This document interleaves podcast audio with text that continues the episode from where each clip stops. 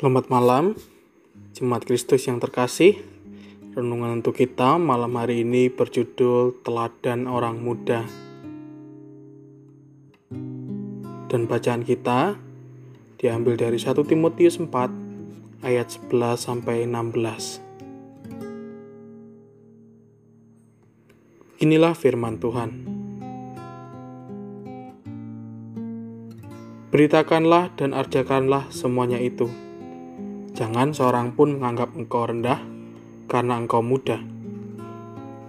Jadilah teladan bagi orang-orang percaya dalam perkataanmu, dalam tingkah lakumu, dalam kasihmu, dalam kesetiaanmu, dan dalam kesucianmu. Sementara itu, sampai aku datang, bertekunlah dalam membaca kitab-kitab suci dalam membangun dan dalam mengajar. Jangan lalai dalam mempergunakan karunia yang ada padamu, yang telah diberikan kepadamu oleh nubuat dan dengan penumpangan tangan sidang penatua.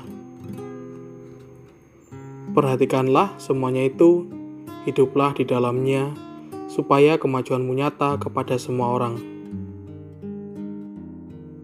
Awasilah dirimu sendiri, dan awasilah ajaranmu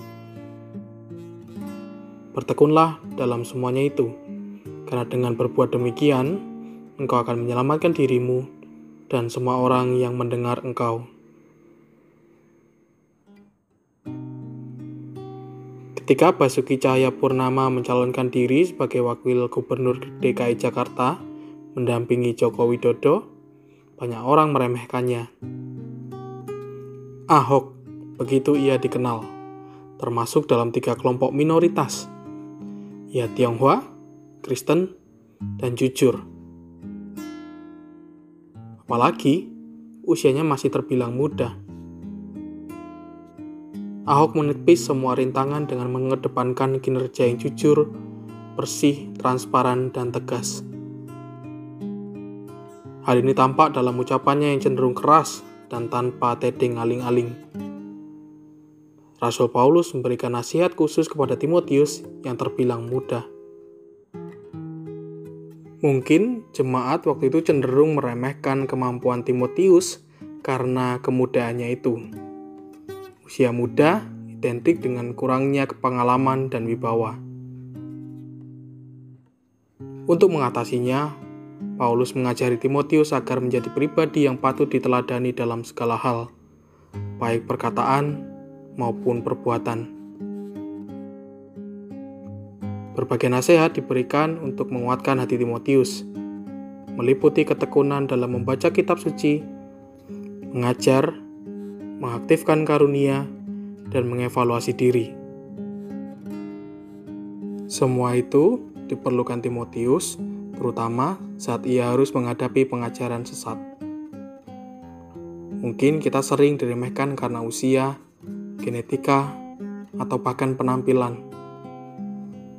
Belajar dari Ahok dan Timotius, hendaknya kita tidak menyerah. Marilah kita berketetapan hati dan memotivasi diri untuk menjadi pribadi yang patut diteladani. Melalui perkataan dan perbuatan, mari kita tunjukkan bagaimana hidup benar sesuai dengan firman Tuhan. Saat ada orang lain yang meremehkan, jangan gentar. Tetaplah jadi teladan dalam perkataan dan perbuatan. Kiranya Roh Kudus senantiasa memampukan kita. Demikianlah renungan malam ini. Semoga damai sejahtera dari Tuhan Yesus Kristus tetap memenuhi hati dan pikiran kita. Amin.